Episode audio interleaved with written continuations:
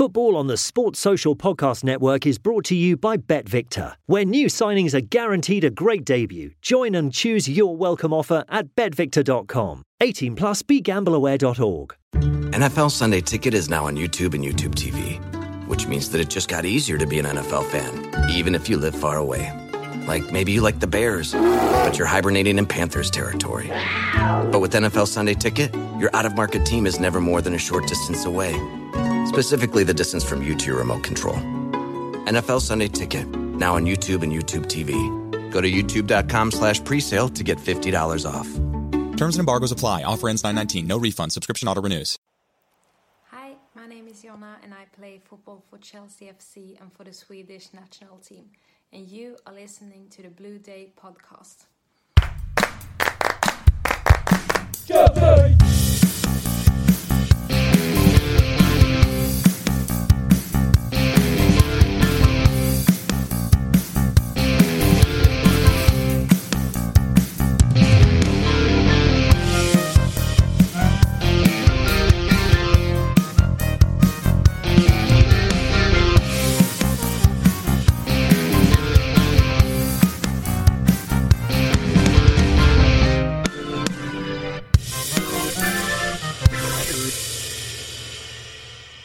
Fellow Chelsea supporters, here at the Blue Day podcast, I am delighted to welcome this individual on the podcast today. He is a man who 50 years ago this month was part of the 1971 Cup Winners' Cup victory against Real Madrid. Plus, he made 207 appearances for the club, scoring seven goals. He is a Chelsea icon. Here is John Dempsey. John, welcome to the Blue Day podcast. How are you? I'm very well, thank you, Keith. Hopefully, you are as well. I'm very good, thank you, John. Well, John, I'd like to take you all the way back to the very beginning, if I can. Who were your influences when it came to becoming a professional footballer? Well, I started sort of when I was very little, like five or six, sort of kicking the ball round, sort of in the house, and then I used to go up to the corner where I lived. I lived in Kilburn, London, and I used to, we used to have a brick wall up there, and I used to go up there with the ball and a couple of mates kicking the ball against the brick wall or kicking it amongst ourselves. So it started at a very uh, young age of being wanting to sort of kick a ball, and I was really interested in playing football. And then as the years grew, sort of like obviously when you're eight or nine, I got in local teams, and then my dad, who was sporty as well, started taking me to Chelsea and Fulham when I was little, about seven or eight. Um, and in, in them days, like Chelsea were at home one week and then Fulham the following week. So in that way of in, influencing playing football, I started on my own as such as kicking a ball round, and then all of a sudden joining little clubs like, and then sort of my dad take me one week to Chelsea and Fulham, etc. So my dad was a big influence and really uh, in sort of pushing us in one way into football as such, like you know, and uh, that's how things started for me when I was very young, and then progressed obviously. It must have been fun on weekends, as you say, like going Chelsea one week and then Fulham the other week. It was just constant football on a weekend. I mean, it was a big thing. Like, I mean, like when you go back to well, be like before a lot of people were born, etc., and sort of like. Uh, you know, in them days, like going back in the 50s, 60s, there was not much, you know, young people could do as such. And okay, as well as the older people, they, they were working, but their main thing was football in them days. And, you know, if you went to a football match in the 50s, it might, you know, it would never happen today. A lot of the supporters, like men in particular, were even wearing shirt and shirt and ties, and also wearing. Majority of people wore hats, um, which is a strange one, obviously today. people looking back at that think really, but if, if, probably if you looked at old clips in the 50s, you would see that amongst the crowd. But I mean, it was fun as a young person to go and watch because it was like always full up with crowds, especially at Chelsea because Chelsea was a bigger ground than Fulham. Uh, Fulham was a club near, like near the river, obviously the Thames, and the small ground, thirty odd thousand. But Chelsea was a massive club, in them days because it was 80 odd thousand sometimes. And, you know, for a young person, your father taking you football one week to Chelsea and one week to Fulham, it was quite exciting to to actually do that really and to watch really good players at that time.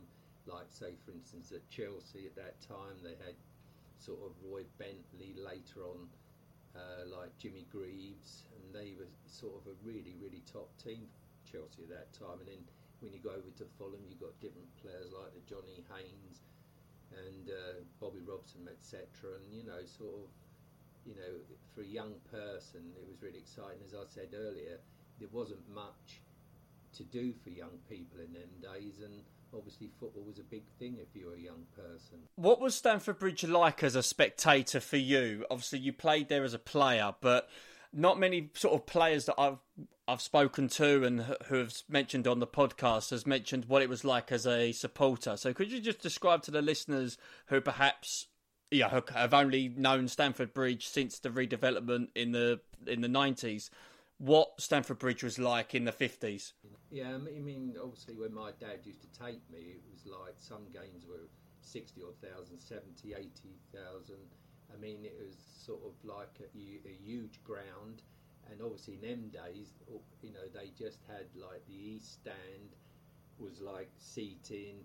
The the Matthew Harding stand today, that was seats there right in the corner, an old stand, and then where we used to go was the West Stand, where there was no seats, standing up, and like on the terraces, part of them like had like crash barriers where you could certain people who stood there could lean on, or majority of people had kids which happened to be me. My dad tried to get me there early so we can get a place so he could sit me on the, this crash barrier and holding me.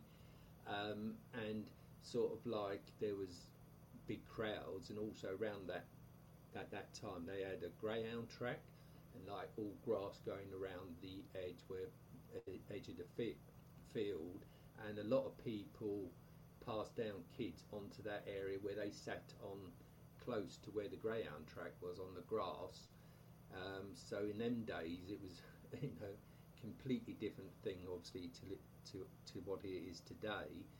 But it was exciting times, and obviously then when you were watching Chelsea, um, so as I got sort of only seven or eight or nine or whatever, you know, to watch the players come out was a big thing. I remember like sort of like I was saying to my dad always, oh, I hope Chelsea run out second, the other team run out first, and then when they came out, oh, so noisy, like because they had rattles in them days. You know that obviously they had the scarves and rosettes on them, but a big thing was the rattles and what a noise that made, and it was so exciting. Like and sort of to watch players of that era, like was still a big th- thing because you're talking about when they sort of won the league in '55, and they had, as I said, like Roy Bentley, Parsons, Peter Brabrook, you know, really outstanding players, and then moves on a few, well, not too far, and then you've got the Jimmy Greaves, like, you know, so when you go back there, it was an exciting time to go to Stamford Bridge and watch, you know, and as I said, like, even the shed, you, you know, was like standing up in them days, and, you know, things change where it's all seater, obviously, now.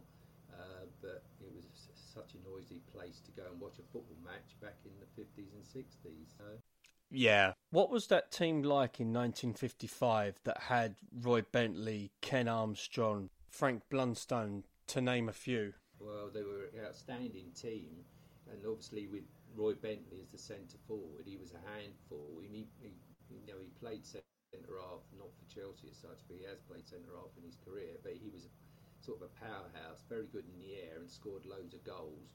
And they were such a skillful team as well.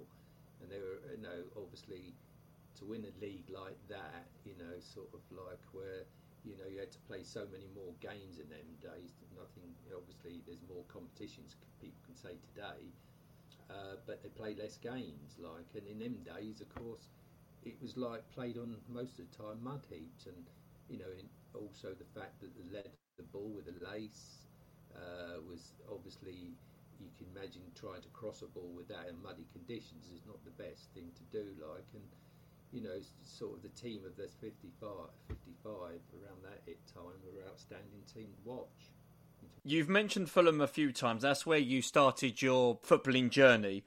It was January of 1969. Chelsea signed you for around about seventy thousand pounds. How did this move come about in regards to wanting to leave Fulham to Chelsea, and what appealed to you about going to Chelsea Football Club? Uh, well, it happened really, really. I mean, it was about I think about nine months before that. Nottingham Forest wanted us, and the club wouldn't let us go. Um, not that I wanted to go because I never really talked about it. And then, sort of about a little while before I actually moved to Chelsea, probably three or four months, I think it was. And Johnny Haynes, who was you know outstanding player for, uh, for Fulham, uh, had retired, and then he got the opportunity to manage as a caretaker manager. And Chelsea wanted me then, but he wouldn't let us go. Um, and then eventually they agreed terms uh, when a manager called Bill Dodgin took over Fulham as manager, and he agreed to let me go and I was quite excited by the fact that obviously I, I love playing for Fulham. Admittedly, you know they were a small club by the river, not a big ground compared to Chelsea, but I knew that Chelsea looked like they were becoming quite a decent team following them, and obviously the thing about being a big club, a club I followed obviously when I was young, even though I went to Fulham, Chelsea, etc. But it was the thing of actually going there. And when I went there that day to meet Dave Sexton, you know, as soon as you walk in the ground, a massive ground, you feel something about the place that this is a club you like to join, you know. And I was all 100% I wanted to join, and I, I signed on that day. And then I remember coming back to Fulham to get my boots, and then the actual secretary of Fulham Football Club at that time said to me, "Have you signed for Chelsea?" I said I had. He said, "Okay." He said, "But we did get a, a bigger bid in this morning from Tottenham, like, and the manager at that time was Bill Nicholson." And I said it wouldn't have made no difference because obviously Chelsea was in, my heart, and uh, you know that's how it came about that I actually signed for Chelsea. You made your debut for the club against Southampton in a game where Chelsea lost 5 0. Um, we've spoken to Alan Hudson uh, in an interview, and that was the game that he also made his debut for Chelsea. What are your memories of your debut overall? I mean, uh, it was bad defeat, obviously, because if someone gets beat 5 0, it's really bad. I mean, I mean, I must admit, I didn't think I played too bad that day, but it, it, was a sort of upsetting to actually have your first debut, uh, first match, and to lose that amount of goals. You think, gosh, as a defender, it doesn't look good. But you know, I enjoyed the debut even though we lost. Uh, but I, in my head, I was thinking, you know, hopefully I'll stay in the team and move on to better things. Like really, but it was, as you rightly said, Alan Hudson. It was his debut as well. I mean, there was two or three players like Peter Osgood didn't play that day. He's not making excuses, but uh, in the, in the realm of things, I just thought to myself, right, I've got to move on, and that was it, really. Yeah, you made 16 appearances in your debut season. That must have been pleasing for you to be integrated in the first team so quickly, whereby you was playing near enough every single game. I mean, I knew it would be tough, like you know, sort of like Dave Sexton, when he signed me, said one of the things we're bringing you because we're, we're very weak in the air at the back, etc. So I thought, well, fair enough. Like, but I knew I was in competition with other great players. Like, I mean, David Webb, Ron Harris, Marvin Hinton was there, and obviously Stewart Houston was another player that could play centre back. Um, and it, I knew it was going to be hard, but I was prepared to work hard. And it, you know, in in the end, I was lucky, like really, that everything worked out fine. You know, that I got in the team, and I thought I was doing well, and uh, you know, so I was happy. But I knew, you know, okay, it's not like the squads today. How many players they have? Ours was a small squad, but you knew it was competition all round. Whether it was up front in defence, you knew you had to work hard to keep your place it's the next season where you was able to score your first goal for Chelsea. It was against Wolves in a 2-2 draw. How relieved was you to finally get off the mark for Chelsea, albeit you was a central defender, but you wasn't one to get goals on a regular basis? I suppose like when you go up for corners and free kicks, you're always hoping hoping that you you can score a goal, but it was a big relief. And I remember that game because we ended two two and sort of when I scored, it was I sort of headed it, and the person saved it on the line, and I followed up, followed up, and put the ball in the net It was sort of a really special moment, really, scoring your first club goal for a club that you supported as well. Uh, so in that aspect, I thought to myself, oh well, hopefully I get some more. But I mean, playing Wolves that day was a tough game in any case because they had like Derek Dougan, the big centre forward who played for Northern Ireland as well, and they had a really good team at that time. So to actually go, get a goal against them, I was very happy. Before we discuss the FA Cup in 1970, which will be quite a, a, very interesting conversation, I just want to sort of get your thoughts on what the FA Cup means to you as a player. You know, nowadays people don't seem the FA Cup as a bigger competition like they do with the Premier League and Champions League. So, describe to us what the FA Cup as a whole means to you as a player. I mean, it was a big thing, even when I was little, sort of like five, six, seven, going back all them years. It was a main thing for people in them days because of the fact that they had not much to do, and then the, the cup final was a big occasion on a Saturday because it's you know I forget what time it actually started, but it was an all-day thing, you know, from nine o'clock all the way through to the game had finished, and afterwards, you know, sort of watching it on the television was a major, major thing really, and sort of like to actually get in to a cup final, to actually play it in a cup final was a thing you dream of. Like when I was a little kid, it was the major thing. If you could, if you thought, oh god, I wish I could play in a cup final one day and to actually play in a cup final was a, a big thing. And sort of, you know, as I said, the when you're young, sort of like watching it on television, you're always thinking about, oh, I wish I could play in a cup final like that, you know. So in that aspect, going back all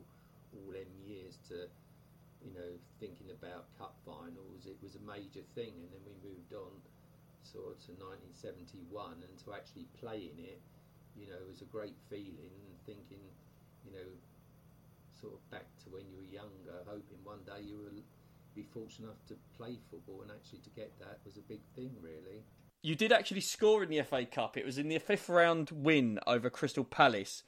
Uh, the highlights can be found online. It was on actually on BT Sport uh, for those that are living in this in the UK. Sorry. When did that squad start to believe that this could be their year when it came to winning trophies like the FA Cup? I think uh, was when we uh, we beat Birmingham, and then we played Burnley, and we were winning two 0 and then they came back and got to two two, which which was a shame really. But we ended up having to go up to Turf Moor at Burnley to play the replay, and that we knew would be a hard game really because of the fact that small ground and a usually on a cold, windy night or whatever, muddy pitch you know, we thought it was going to be tough, but luckily we came through that and went further along, you know, playing other games. But I think that was the that was the time really when we got through that round that we thought we had a great chance. Yes, before you know the third round comes and you play Birmingham, you think hopefully we get a decent draw, and that was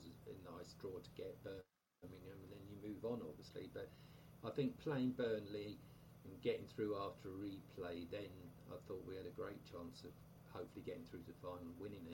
Yes, absolutely. Talk about the FA Cup final now. You played in both games against Leeds United. How good were Leeds United as a team? And what were your emotions going into both games as a footballer? Now, I've heard stories about how rough Leeds United were, that they sort of they left something on you when it came to tackles. But just as a team, though, what were they like to play against? I mean, Leeds United were a really tough team, you know, and also very skillful. I mean, obviously at the back when you got Charlton and Hunter, sort of really two outstanding centre backs, and in, in midfield you got the Bremner and Giles who could tackle and go over, you know, sometimes go over the top of the ball like to you and be a bit nasty, but they were tough individuals and up front you had the two centre forwards like Jones and Clarke, who were really hard as well and also deadly at scoring. But then obviously you had the Eddie Grays, the Peter Lorimers, you know, and then the Paul Reaneys, Paul Madeley's, Terry Cooper at left back, and really, really like what you would call a tough, hard team, but at the same time a very skillful team. And obviously we knew going into that final it was going to be a tough game But we we were similar team in one way. We were, we felt we were strong at the back. Also, that we had players that were very skillful. You know, like Alan Hudson, Charlie Cooke. You know, the John Hollands who could run all day, like you know, sort of up and back constantly. Then up front, you got you know Peter Osgood, Ian Hutchinson, and Pete Houseman on obviously on the wing, putting balls in, which was very dangerous at times, especially the amount of goals that he made for Ian Hutchin, Hutchinson in particular. Uh, but we knew that we, we could match Leeds United really in the tough side and also the skill side. We managed to get a draw. Uh, Peter Houseman scored a crucial goal. His name, unfortunately, hasn't been mentioned too much on the Blue Day podcast. So, John, just quickly, how good was Peter Houseman as a player? Well, Pete Houseman was like really sort of, you would say, really underrated player. Like, I mean, crowds tend to pick on maybe an individual, not so much pick on him, but you could hear the moans or something of a cross didn't go in correctly or whatever. And at times you thought this, you know, this isn't right. Like, you know, and he was the most underrated player because he was really skillful as well as left wing. He could, if he need be, which once or twice he did, he could fill in at left back as well. But also the fact that he's, yes, he scored goals like the one he got against um, Watford in the in the semi final or the FA Cup run, you know. But he, his crossing was so good, and the number of goals that Ian Hutchinson scored from his crosses was unbelievable. But he was a real, as well as the football side, he was a really nice man as well, you know. And it was such a sad thing to hear, unfortunately, when he died at such a young age. I think it was 1974. Uh, but as a footballer, uh, such a good player and most one of the most underrated players around at that time. Really, for what he'd done on the field, was really good. Just want to talk about the replay, if I can. It was at Old Trafford, uh, Leeds against Chelsea. Osgood scored for Chelsea. He scored the first goal, and then David Webb scored that all-important header. Was it at that stage where it was we've got this, this is now our trophy, or was it more wait till the final whistle and then? I mean, like in the first game, they they should have beaten us, honestly, really, because they had a lot of chances, and if it wasn't for Peter Bonetti, we'd have got beaten, like really. But you know, we hung in there, we got a draw, and then we went on to the, the replay, as you said. But you know, the mindset was that we could, you know, if we can get a draw out of that game after playing not as good, not that good really, then we thought we be in with a great chance. I mean, they are a, at that time they were a great team, and we knew it would be hard in one match. But then you got a second match against them, even though we struggled probably in the first match. To be honest, like in the second match, we went in the mindset we got to do better, and then you know suddenly we're into the second match. And you know they took the lead, but obviously we you know came back uh, and deserved to win it in the end. But our mindset was that you know we can still beat these, even though they're a good side. You know that we had the players that capable of turning the game just in a one-off game. You know the players that we had, we knew we could do it. I mean, David Webb used to we used to go up for corners, obviously, but I suppose you sometimes you don't expect, you know, say the defender to score. It's usually attacker, but Dave, David Webb used to score loads of goals going up, like or you know he was you know as well as a centre half, he was very skillful passing the ball. But actually, to score the goal when the long throw from Ian Hutchinson came in, like sort of like to, for him to score, all right, it was about a yard out, nearly on the goal line. But I suppose for some players, it wasn't a shock really by the fact that he was always going up for corners and free kicks, and he had the ability to score a goal, you know. So that was sort of a, a really big moment in history of obviously Chelsea Football Club, when he scored that goal, you, you knew then you had a great chance of actually winning the game for us to take the lead in you know the sort of first time in two matches to actually do that was a big thing. So it was exciting for David Webb, but also exciting for the rest of the team that at least we were in the lead and the hope that we would hang on. When you got your hands on the FA Cup eventually, what was going through your mind at that point? Was this, you know, looking at it, the the highlight of your career? Was you know, how sort of relieved that this Chelsea side with the quality that you've mentioned, the likes of Houseman, yeah, Hudson, Harris, Osgood, etc., was able to lift a trophy and in the manner it was against a good side against Leeds United? Oh, for me it was really exciting. Sort of like I remember taking because I was taking all the goal kicks because Peter Bonetti got injured and had a bad thigh, and I took the last kick, and as I hit it out like up to halfway line, all of a sudden the whistle went, and I couldn't see it now. Such a big relief, and next minute, sort of Ron Harris, um, David Webb, and, and myself, and uh, Marvin Hinton, who came on as a sub, were on top of each other and it was such a wonderful feeling that you know you won the FA Cup, and it was a relief like because we hung in there and actually deserved it, especially in the second half to come back and actually win the game was a massive thing, and it was such an exciting feeling. And also for the noise from the Chelsea fans, you, you know, you mustn't forget the fans because they've been at two matches, and also to see all the blue and white scarves and the noise was a, a really put the hairs up in your neck, like the feeling of actually winning something, but also winning it for the fans. Looking back in terms of the Chelsea support, how much did that help the Chelsea team, not just through the FA Cup run, but throughout your time at Chelsea?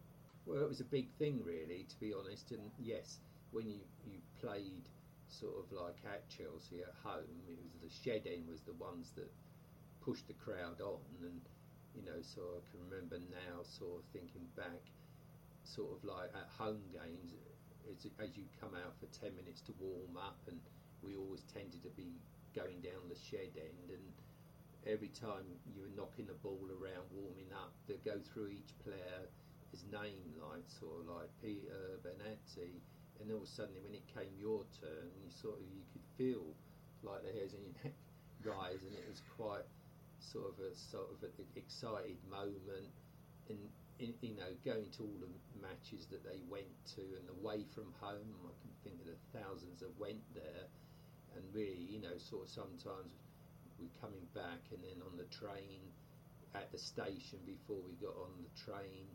You know the excitement of them all, especially when you won. But I must admit, when they, when we, if we were unfortunate to lose, they were still good.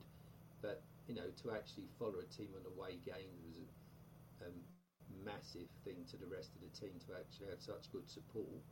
And obviously, as I say, when we were at home, sometimes there was sixty thousand.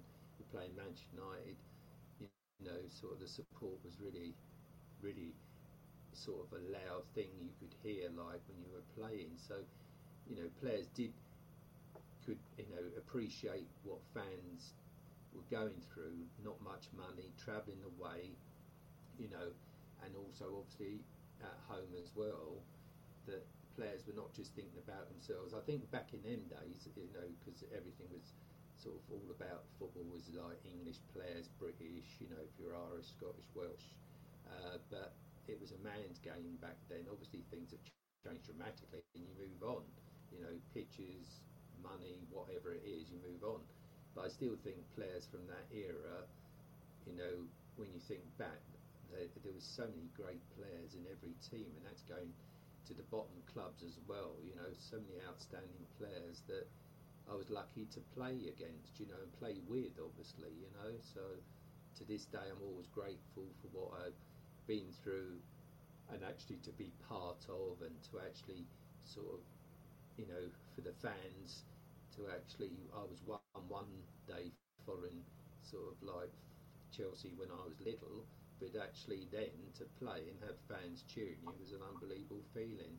Of course, the next season, yourself and other players made the European debut for Chelsea. Um, you, in particular, um, made your debut in a 1 1 draw against Aris Salonika. Took me a while to get that right. I had to practice it before recording. You were sent off in this game. Do you remember the incident? Yeah, I do remember the incident, and sort of when I go back to it, I mean, I yeah, people say yeah, right, but I, I, I should never got sent off. It was a ball kicked over the top of my head, and I was running back towards Pete Bonetti, and he came out on the edge of the area, and the player behind me was trying to sort of come the side of me and kicking out, and he was kicking out Pete Bonetti as he was getting the ball. And I just give him a little nudge, and then it was the usual, like sort of rolling over and rolling over. And uh, I think it was about 35 minutes only gotten, and um, sort of he sent us off, which I couldn't believe, and obviously teammates couldn't believe. And then the next day in the sort of papers in England, they were saying it was absolutely ridiculous. But I thought, gosh, I've been sent off, and now the team would be up against it, like as such, you know. But they did well, I think, and we drew that, I think, one-one. Um, but at that incident, I, that was my debut, and to get sent off was a bit of a shock, really, which I knew I didn't deserve. If I deserved it, fair enough. But in that incident, it was just an unfortunate thing that happened, and so you moved on from there, obviously. Yeah, and I, I sort of see it now. That sort of particular incident, if VAR was in effect, you know that that would have been interesting. We overcame a 2 0 defeat to Club Bruges in the sort of later rounds, but we ended up beating them 4 0 in the return leg. Just sort of quickly, John, what was Stamford Bridge like to play on in European nights? Well, that game went to 2 2, and then suddenly we were, got two goals. But I remember that night was unbelievable the noise and the atmosphere. And that's one thing in them days, like when you had the lights at night on, the crowd are behind you, like, you know, it was a deafening noise at times, especially when you were attacking. And if you scored a goal, it was really loud. And, you know, I can remember that night when you're 2 0 down, it's a hard thing to come back and actually get beaten 4 0 was a big thing, really. And later on, you know, we beat Man City, and of course, that was an English club in the semi final, first leg. And I can remember that night distinctly sort of thinking, gosh, you know, what a noise this is like, you know. Um, so European nights were a big thing, and you wanted to be part of it, you know, and I can remember that quite well, really, you know. What was the feeling amongst the dressing room after beating Bruges, but then beating Manchester City over two legs, knowing that you was going to be in a final, not just any final, but like a, a, European final that did have some prestige back then. What was the mindset of the dressing room, let alone sort of yourself, about what have we achieved here? Well, I mean, it was a big thing, really. Like we'd only taken a one 0 lead to Man City, and as you said, it was an own goal. I think uh, Keith Weller took a corner, and I think it was Healey in the goal sort of pushed it into his own net. But you know, we knew that would be a hard return leg to actually go there and actually one 0 was a big thing really, and to actually win the two legs two 0 against the team of Man City, who were a good team at that time. And I thought that gave us a lot of confidence going in to a final. Like, and we knew it would be difficult against a top team like Real Madrid because Real Madrid had a big history going back into the 50s with Di Stefano and certain players and then to actually come up against a team like that, we knew it would be difficult. Uh, but we, in them days, you didn't know much, really, a lot about what you, the opposition was, you were going to play. You knew they were a good team. In number one, they got through to a final, so they must be a big team. But in them days, you don't have, we didn't have the analysis from people that scouting and things like that. So obviously, you were going into a game that you knew that obviously a good team, but we were confident that we could beat them because we knew we had a strong squad of players that were quite capable of getting goals, and actually, you know, we thought we could do very well in the final against them. Real Madrid in the final of the Cup Winners' Cup. 19th of May 1971, it was the first game. We had to have two games to beat them. The replay was on the 21st of May 1971. John, I've just got a couple of questions on this. What was said in the dressing room by the players before the replay against Real Madrid, knowing that how well you played in the first game? And for you personally, how confident was you after the first game, knowing that Chelsea held their own and all you needed was another top performance against them in the replay? Well, it, the thing was that, like, after that game, yeah, 1 1, you think, so, gosh, you know, won that really, you know. But in in the end, Dave Sexton said to us like, just forget that game. You're moving on, and we knew we had the beating of them, like because we should have beaten them in the first game. Obviously, you can be not too overconfident, but we knew that we had the beating of them, and you know, they, they were a good side. They had a forward called Amancio, who was a dangerous player, and one or two others. But at the end of the day, even I thought to myself we could beat them with the players like Ossie, etc. That you knew they could get us goals. And you know, Dave Sexton gave us the confidence of going into the next game of telling us like really that you know you're the better team, so let's follow on and finish it off. That was his attitude really, and at the end of the day, we did play very well in the second game. So, you know, obviously winning it was a big thing. So, really, we knew it would be hard, but we knew that we had a team to beat them. You scored the first goal of the replay game on the 21st of May, which ended up Chelsea winning the game 2 1.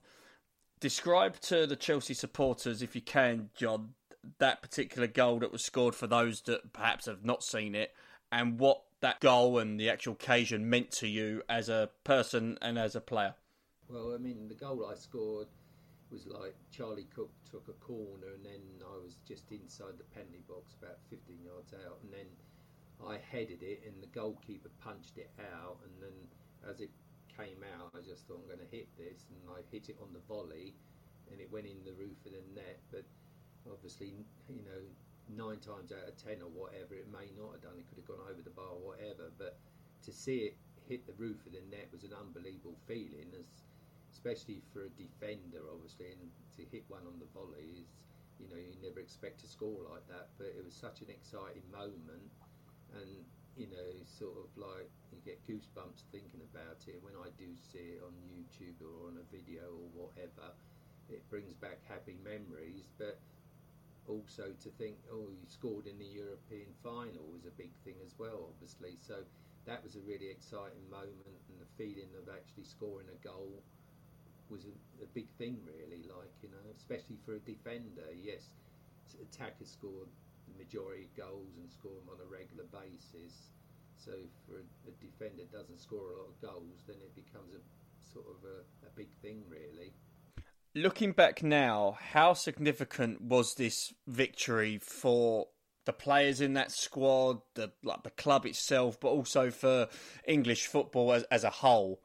I think it was like for the football club number one, it was the first thing, first time they ever won a European trophy. So that was a major thing for actually for Chelsea Football Club, and obviously the you move on and you're hoping that the years go by and you win more trophies. For the actual country, you know, you knew that you had teams that, whether it's Chelsea, Manchester United, Leeds, you know, at that time, and in Scotland with Celtic, who were a big club, that given the opportunity, they could win trophies, like, you know, and it was like an incentive for other teams that here, Chelsea win it, like, and you're playing against a big club like Real Madrid who've got a history of winning things and for people sort of playing for top clubs at that time, they must you know go through their mind thinking, well, we could do that if Chelsea can do that. But for Chelsea, like it was a, a major thing, you know,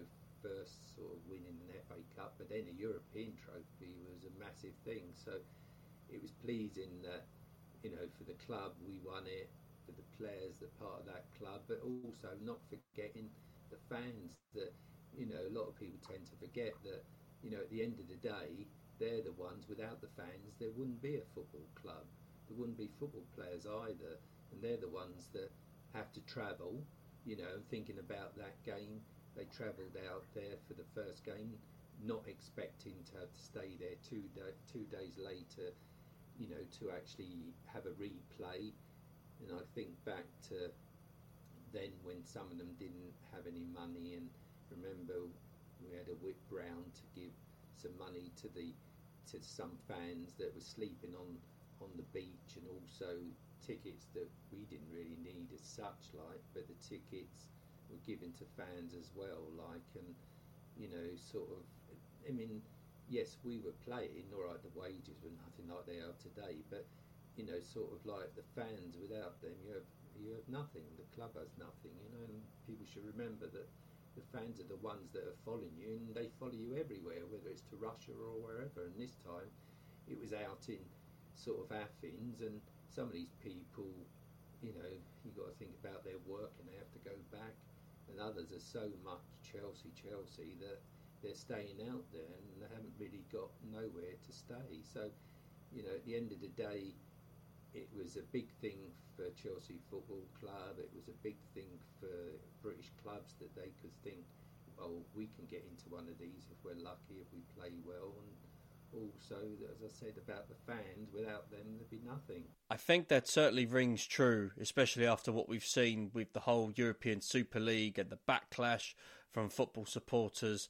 Seeing that and listening to your stories about fans sleeping out, trying to get a ticket for the game, it just goes to show the passion that people have for their football club. And football club owners and directors should remember that. Yeah, definitely, without doubt fast forward if we can to 1972 there was two particular bits that happened that I'd like that I'd like to talk about. The first one uh, the team made a a record. I actually do have the LP somewhere in in the house of blue is the color what are your memories of doing that with the Chelsea lads?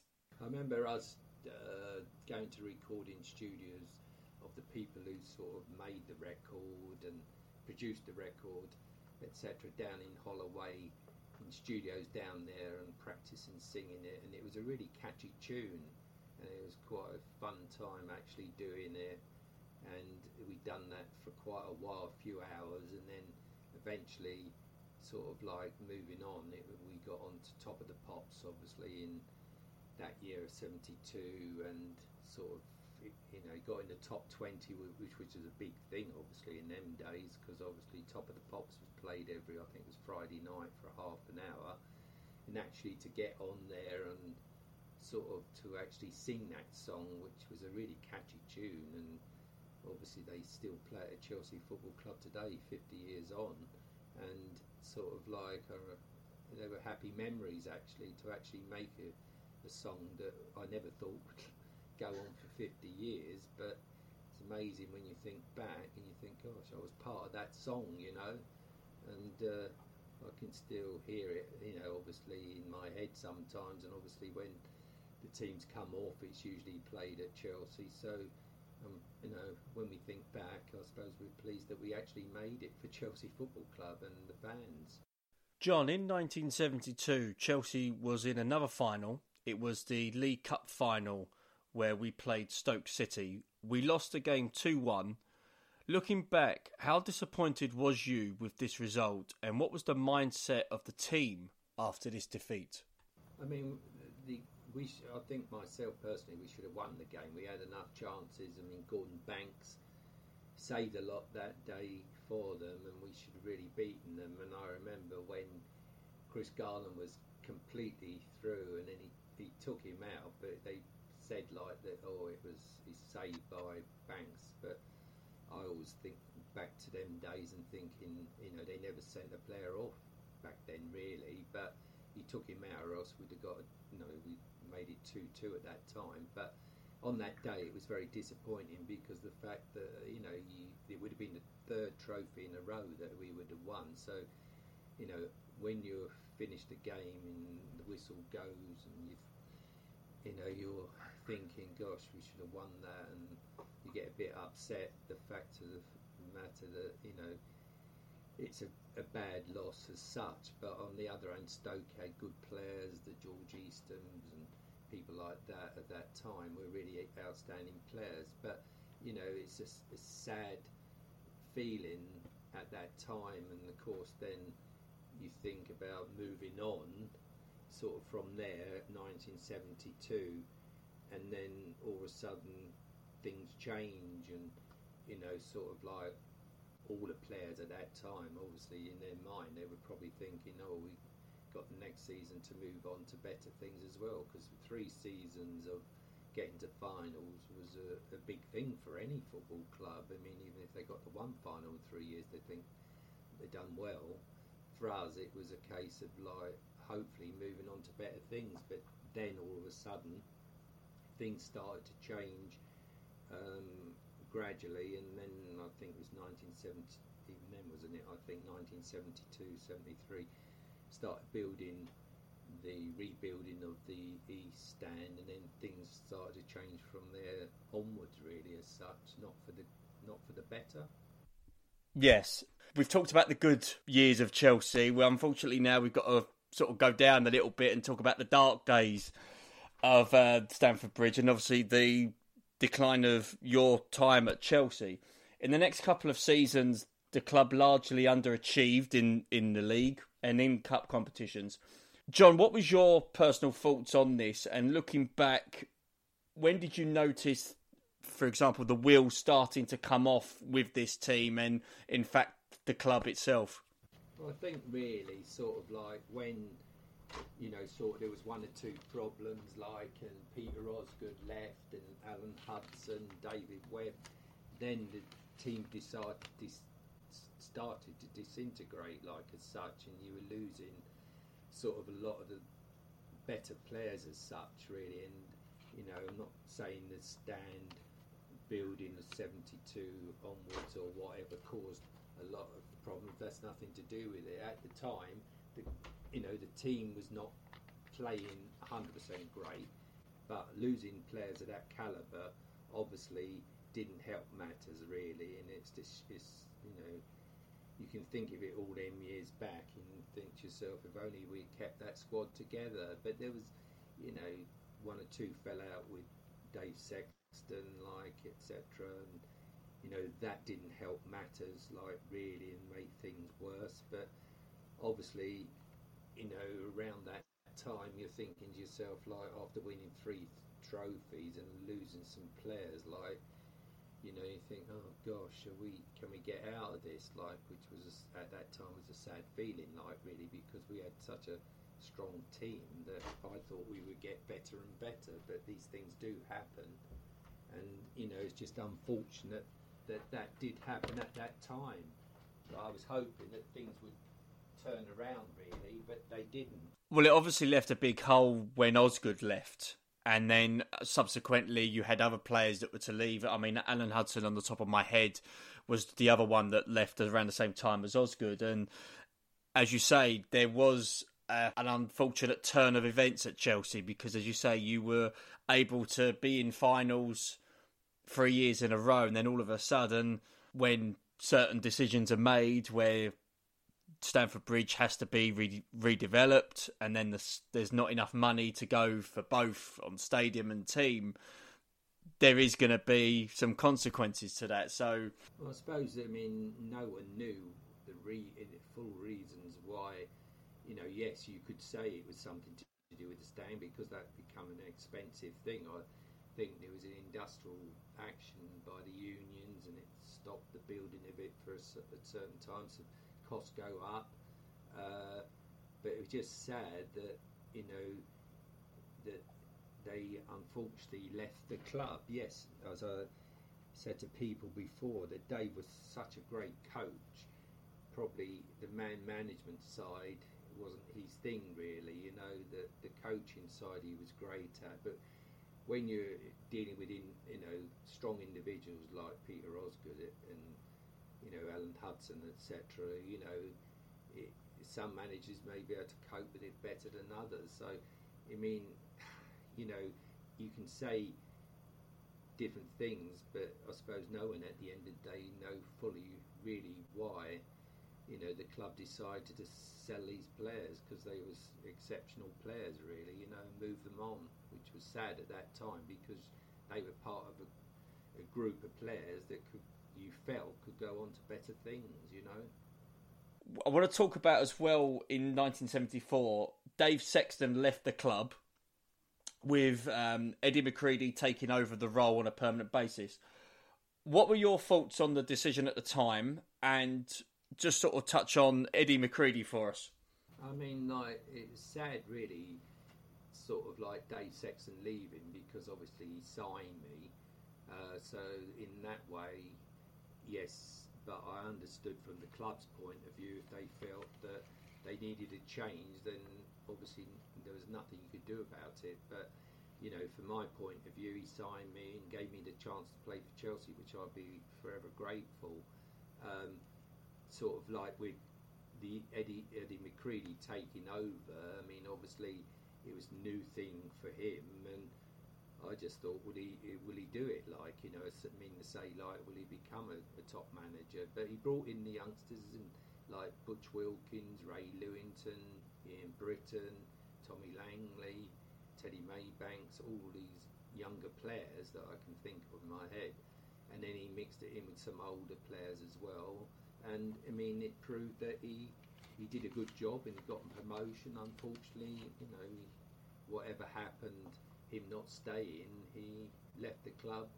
And it would have been interesting to see what he would have done as a coach, you know, after one season or whatever he was there because he did a good job and proved that he had the capability and he changed everything around and by bringing in young players and, and it proved him right really because he did a good job.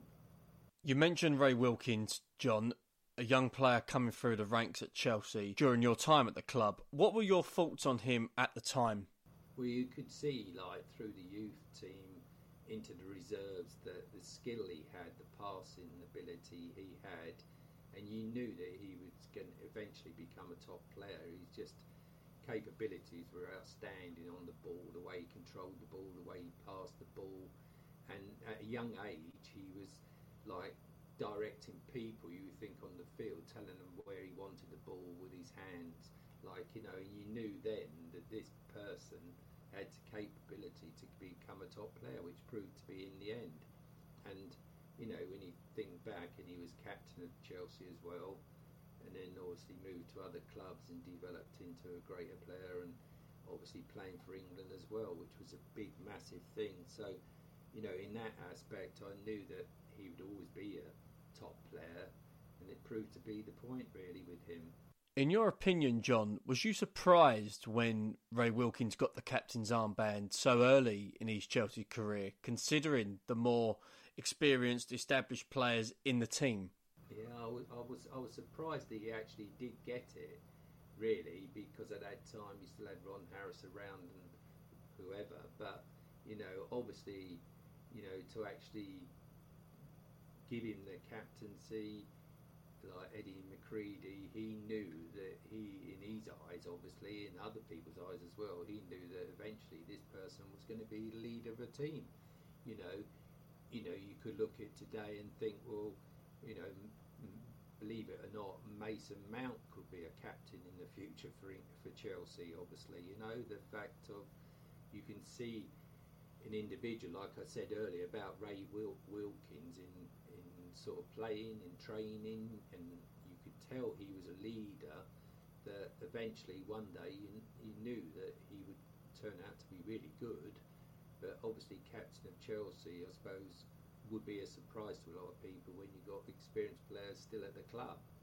But obviously, a manager thinks, well, no, I think I want him as a captain because he's capable.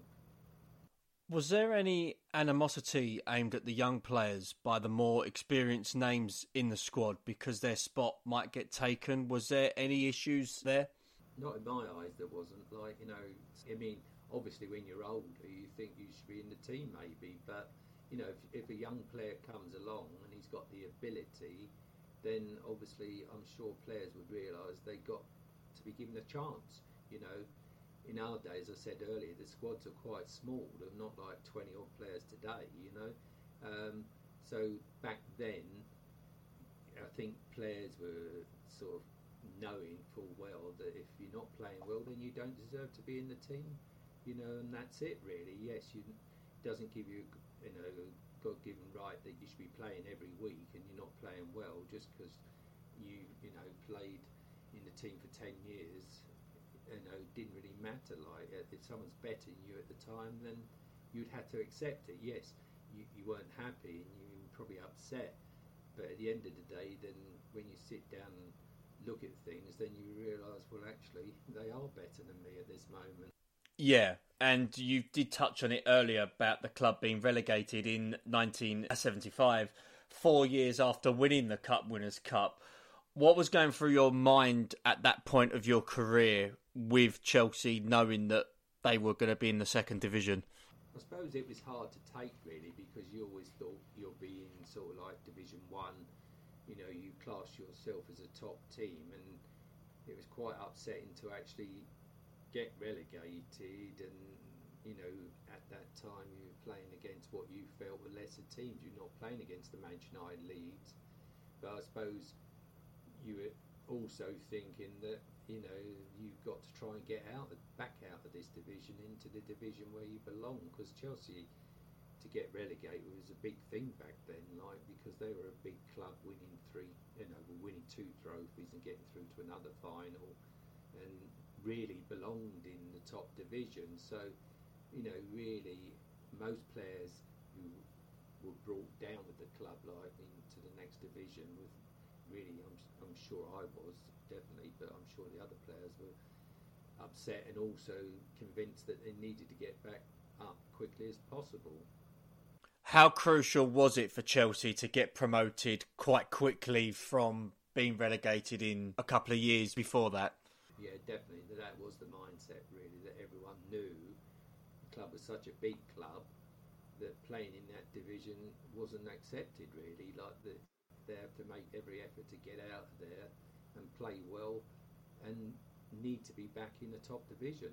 I think it was a relief that Chelsea were back up, um, and also the fact that you know they're back where they belong, and also the fans want to support the team from the Division One aspect. But obviously, you know Eddie Mack had built a young side, so I think they knew it would it'd be quite a hard thing to actually bring so many young players up into that division.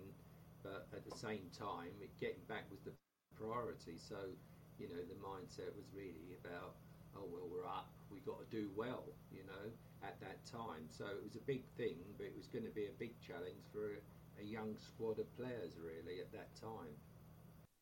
You ended up leaving Chelsea to play football in the United States how did that move come about, and what sort of details can you give us of your departure from Chelsea? Uh, that happened well, at the same time me and Charlie Cooke were coming to the end of our contracts, and Ken was in charge at the time. And he spoke to us both and told us that they wouldn't be renewing our contracts, and um, sort of that would be the end of our Chelsea career. So, you know, things have moved on. The team was a lot younger. So, I mean, it, at first it comes as a shock because you always think, oh, I want to play for Chelsea, but you've got to realise that time moves on, and like both of us knew that we had to move on, and then obviously, sort of, I moved on to Philadelphia Fury, and Charlie Cooke moved on to Memphis, Tennessee, in American football. Uh, but it was a sad day because you know, you look back when you were young and you support Chelsea and you play with Chelsea, and then suddenly it comes to an end. I suppose when you're playing, you never think it's going to end. Uh, but obviously, it sinks in, and then you know it's a sad day. But then obviously you move on, but you still got Chelsea in your heart, and hope that they do successfully. And uh, that that's how it happened, really. I'd had two, two or three injuries. I got over one, and another one came, and it can happen like that, you know. And sort of towards the end, I wasn't playing much. I was injured, and the contract was coming up. If I'd been playing regular, then it might have been a different thing. But you know, I accepted it as it was, and it was probably the right decision by the club, really. That yes, you know, the contract, and they weren't renewing it, so I accepted it just a couple more, John, before we do let you go. Um, I've mentioned this to a few ex-footballers who have been spitting feathers over it, you know, with their discontent. John, just want to get your thoughts on VAR, please. Well, it's a it's a difficult one, Keith. Like because you think, you know, like when you look at it, the correct thing they get right all the time, obviously, is the when they the ball over the line. They started with that, and obviously with the referee's watch on his arm, he can see straight away if that ball's over the line or not, and that's 100% like, you know. But then you come into these things where it's borderline with, like, even though we don't like Tottenham, the Harry Kane against Leeds the other day, I was, I was praying it, it would get chalked off the goal, and it was. but really, these instances with this, with a, a six inches of a boot, a slight arm is a bit, you know, really up in the air, really, because you think yourself it should be clear and precise. And it's, I suppose, when they go to VAR and then you think they haven't given the decision and they, it should be the other way. Everyone has their own opinion, obviously, but when it's pretty obvious that you know that should be allowed, sometimes you're amazed when you see VAR decisions. And of course, if it's for Chelsea, you're going to be biased. I understand, you know that. And some of the decisions you think, I remember thinking back when uh, Chelsea played Tottenham and I think it was Dissel, I forget his name now, that the midfielder for Tottenham, Dissel, so the Spanish bloke when he trod on Cesar and they had a VAR and they couldn't find nothing wrong with that. And then when Batshuayi got the boot from Maguire, these instances just become a joke. And this is obviously people say you're biased because you're Chelsea, but at the end of the day, you can see instances that where it's clear cut that these should have been sent off or whatever. But in the ones where they're drawing a line along, sometimes it's pretty obvious, like that they're making the wrong decision. So I don't know how they're going to get, you know, they're never going to do away with it. Obviously, I wouldn't think, but it's very difficult, you know, for the referee. Okay, you can go over to the screen and have a look, and then make a decision. But sometimes they make the wrong decisions.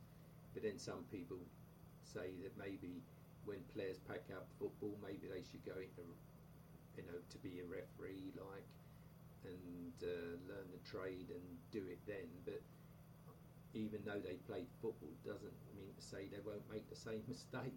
You know, it is a difficult one because everyone is going to be supporting your own team in these instances, aren't you? And when you think, oh, I've got away with one there, like you know, whatever, then I mean, when you look at the Sterling one the other day, sort of like, yes, it might look like a penalty with him and Zouma but then on the other hand, as some people say, should he have been on the field from the 30 odd minute when he stuck his foot up with Werner as such, you know? One has their opinions because Man City supporters say the opposite of what we would say, but I mean, they need to improve it somehow, but it's a difficult one. Everyone, I suppose, has an opinion, don't they? Like the pundits on the telly say one thing and someone else says something, and ex referee, so no one is exactly getting this right, aren't they? So either they come up with new things or something that's more clear cut, you know, sort of like it's a difficult one, really. John, final question from me. How do you look back on your Chelsea career? I look back on it like and think to myself, I was fortunate to join such a great club as Chelsea, obviously, moving from Fulham, um, and lucky to be part of a a club that produced great players when I joined, obviously, and you know, sort of to actually win an FA Cup, a European Cup, and this Cup to get a goal, you know, at least we're part of Chelsea's history and probably the start of it as such, especially the European part. The 1955 team won the league, um, but then since then things have moved on. But my thing is the fact that playing what's with such a good team that we had in them days will always be in my memory forever, obviously, you know, and to actually be part of a club that had great support and has great support today and you know I can remember as I said earlier all the fans at home and you know cheering us on and actually travelling with us was a tremendous thing and winning the cup uh, FA Cup then coming back to Euston and travelling back you know, to Fulham Road. It's actually all through the streets and to the town hall, winning the FA Cup. And the same when we came back from the European Cup Winners Cup final at Heathrow, and then we I can remember coming Kensington High Street, Kings Road, then down Fulham Road, back to the town hall, and all the thousands of fans and blue and white. That brings back happy memories. So I look back on my career really fondly, and the fact that I was fortunate to play for a club like Chelsea, which I'll never forget, you know, and I'll always blue, be blue as the colour. Brilliant way to end it. John, absolutely delighted to have you on the show. Thanks for your time, and hopefully, once COVID is eventually gone, we'll hopefully see you down at the bridge again someday. Thank you. I'll hopefully be back at the bridge soon with my boots. Yes, absolutely. Chelsea should at least give you the first 45 minutes. Thank you. okay, Keith, thank you very much. And all to the fans, thank you.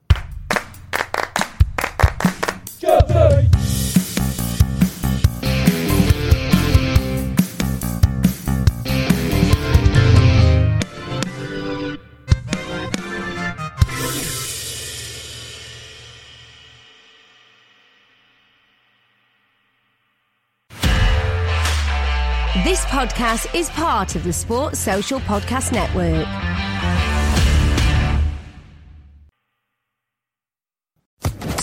Social Podcast Network.